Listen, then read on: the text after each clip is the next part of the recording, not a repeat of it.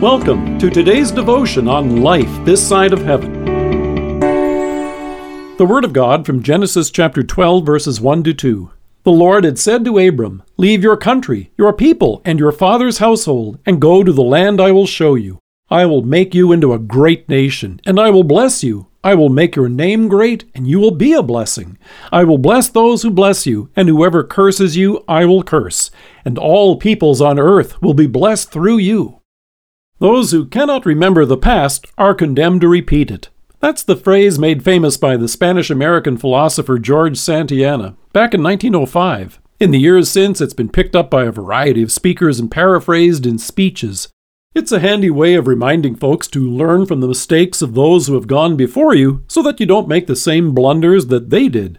And certainly warnings like this are recorded for us in Scripture. In 1 Corinthians, Paul reminds us of the sins of those who rebelled against God when the Israelites wandered in the desert and what happened to them. He notes, These things happened to them as examples and were written down as warnings for us, on whom the fulfillment of the ages has come.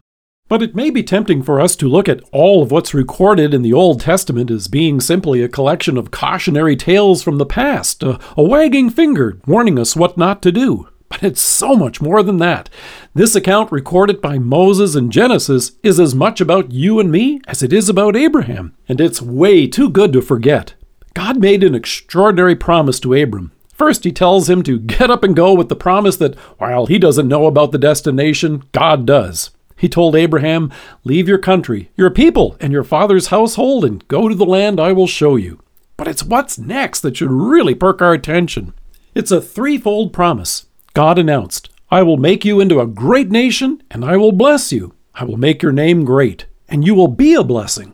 As remarkable as it sounds, God promised this aging believer and his wife, who was well past menopause, that they were going to have a son, and not only that, but an entire nation would spring from his descendants. He told him, I will surely bless you and make your descendants as numerous as the stars in the sky and as the sand on the seashore.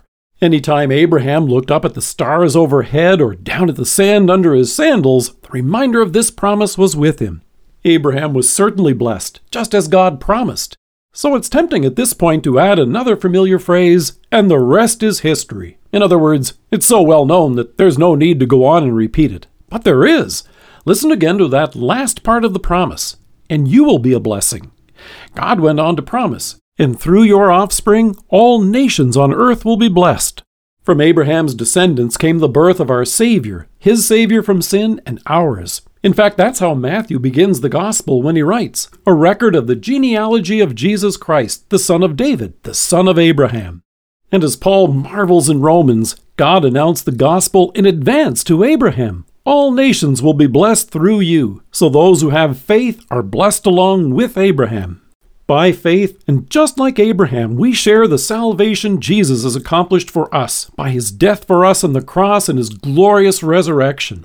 Here's God's gift of forgiveness and reconciliation with him. The incredible blessings that God promised to Abraham extend well beyond his time.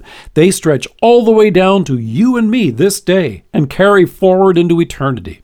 So, whether you're looking up to the stars on a crisp winter night or squishing sand between your toes on some warm vacation beach, take a look at this history of God's redeeming love.